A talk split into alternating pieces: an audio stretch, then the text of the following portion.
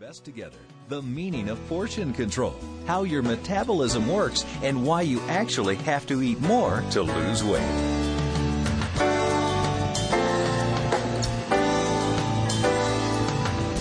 Today, we will take you step by step through four different exercise programs that you can follow according to your needs and schedule. Finally, you'll learn about flexibility, aging, supplements, and how to keep the weight off for good. Your host is the president and founder of Paradigm Fitness, Dan Polimino. Dan has over 18 years of experience in the health and fitness industry. He specializes in nutrition counseling, program design, and sports specific training. Dan is an expert at designing programs for everyone from athletes to stay at home moms. As a television and radio talk show host, he is often invited for presentational speaking and provides the Great Shape Up Program seminar all over the United States. Now, here is your host for the Great Shape Up Program, Dan Polimino. I love that video, and I love that lady with the glasses. I mean, she's a kick, isn't she? And the reason why I play that video, I mean, that's just downtown Denver, you know. And you know why I play it? Because everybody has pretty much the same questions and the same answers when it comes to weight loss. Well, am I supposed to be eating carbohydrates? Not eating carbohydrates. Am I supposed to be running? Or am I supposed to be lifting weights? Is that good for me or is that bad for me? Should I be eating that before the workout? After there's so much information out there. And how do you know who's got the right answer, who's got the right formula, or what's myth and what's truth and all that? So we're going to try to sort that out. But the reason, real reason why I play that is because I just want to say you're not alone. Everybody's in the same kind of quagmire trying to figure it all out. And it doesn't matter if you're in Tulsa or you're in Denver or you're in California, the people are all the same. And so what I'm trying to do is I'm trying to get you into an atmosphere of learning. And how do you learn? Well, you learn when you're relaxed. You learn by hearing it. So you're going to listen to me speak this evening. You learn by reading it, which is why you have your book, okay? And you learn by writing it. And in the back of the book, there's a notes page, and you can write notes throughout this workbook as you go along.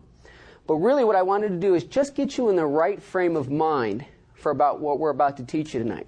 A couple other things. Anyone have any idea of how much information you retain from a seminar? You retain about 5 to 10% from a seminar, and that's about it. So we're all having a good time, got a lot of good information, you're walking out the door, you forgot it. So we did a couple of things for you. You'll notice at the very back of your book, there's a two CD set that came with this. This is so you can have constant reinforcement over time. All right? One of the things I want to point out to you tonight is that I, and hear me on this one, am not going to fix you in the next two hours. So, whatever habits we've had going on for the last 5, 10, 15, 30 years, we're not going to fix it in the next two hours. Okay? What you need is constant reinforcement over time. You have to hear it, do it, learn it, think it over and over and over again before it becomes natural and becomes a part of what you do. That's why we've included the book. That's why we've included uh, the CDs. This is a very informal seminar, so you can stop me at any time. You can ask a question. Just raise your hand. We'll get a mic to you. You can agree with me, and you're welcome to disagree with me. I'm Italian, so I walk around a lot. I move around a lot. I never stay still. I use my hands a lot. If this bothers you, this would be a good time to get out. Okay? Now, let's talk about how big of a problem weight is in America. All right, we'll get right to it. How big of a problem is weight in America? Well, this is a sobering statistic. 160 million adults are overweight. Remember all the people on the video? They were saying, well, it's 30%, it's 85% of the population. It's 60% of the population is overweight or obese. Another 38 million American men and women are obese. Overall, the death rate among the obese is 50 to 100% above normal. Being overweight or obese raises the risk of hypertension, stroke, adult onset diabetes, osteoarthritis, sleep apnea, and certain types of cancer. Anybody have an idea of the dollar amount this costs the United States? Just shout it out if you know. The total annual cost of obesity in America is 100 billion dollars, and 51 billion in direct medical costs.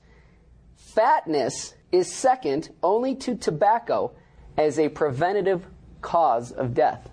See, the problem with our healthcare system is that it's not preventative, it's reactive. That means we have to wait until you have a problem before we can help you. Am I the only one that that kind of sounds backwards to? Jennifer and I are one of the few companies in the United States that have developed a program for cancer patients. We work at Swedish Hospital here in Denver with cancer patients, and we work with an oncology group. And I talk with these doctors, and they tell me that in most cases, they've only been given a semester of nutrition in college. That's it. So they really don't know when it comes to foods and how it affects your body. They look to us to answer those questions for their patients. They'll be the first to tell you if you have a problem, I can help you. But if you don't have a problem, there's really nothing I can do for you. So again, we're back in that reactive mode. And that reactive mode is if you get sick, we'll see what we can do for you. But to prevent you from getting sick, can't help you. And none of us really want to get sick in the first place. Am I right about that? So that's what we're here to do to help you a little bit with that. And the other thing is is that I don't know why most of you call us at the last minute. Now, what do I mean by the last minute? Being a personal training company, I'll give you an example. I'll have an executive call me and he'll say, Dan, I'm interested in getting in shape. Can we go for a consultation? Sure. So I go over, I do the consultation. I might have mentioned that he might have to cut back on the bread or the vino, and next thing you know, he's giving me the words, I'll think about it, which in my world is no. So I don't hear from him. He doesn't sign up. Months go by. The phone rings. Could be six months later, and this executive says, Hey, Dan, I'm ready to get started. And I said, Didn't we have a consultation about this? And he'd say, Yeah, but I'm ready now. Well, just out of curiosity, why are you ready now? And he says, Well, I just got out of the hospital and I just had a life threatening event. Well, what did you have? And you can name it. I had a stroke. I had a heart attack. I have diabetes. I have high cholesterol. You name it, you can go right down the line. Now, being a nice person, I say, Great, let's get started. There is a little part of me that wants to jump through the phone, grab him by the neck, and go, Why did you let it go this far? Why did you wait until you had the stroke? Why did you wait till you got the diabetes? Because we're all the same. It's human nature. We get up every day. Nothing's really wrong with us. We feel fine. We go to work. We eat. We go about our activities. We just take our health for granted. We are supposed to be healthy, right? We deserve it. It's our privilege. Not necessarily true. You'll find that when you start working with cancer patients, you know what they want more than anything else? They want their life back. They want to take control of their life. And when I start talking and working with them, you know what they want more than anything else? They want to be well. Don't wait until it happens. Don't wait until you get the life threatening event. And here's the other thing that I learned it's not if we're going to get a life threatening event, it's when. Because every one of us will. It might happen at 35, it might happen at 92. And God bless you if it happens at 92. But it's going to happen. Mark my words to all of us. People who struggle with weight problems fall into one of three categories. Here's the first one the severely obese. In October of 2002, researchers published papers on the findings of a gene in mice, later a gene recognized in humans, that is actually responsible for weight gain. For a long time, geneticists and researchers thought that weight gain was not just a social problem. They thought there were some strong genetic ties. And let's face it, a lot of us may know of someone who says, you know, I just gain weight faster than most people. And then when I do gain weight, I can't get rid of it as fast as most people. And could there be a genetic component to that? You bet. Okay? And that's what researchers found. This is a small part of the population. Okay? So most of us don't fall into this category. Let's talk about this group. Emotional eaters eating to cover up turmoil in their life. Some of you say, Well, I'm not an emotional eater. Quick story.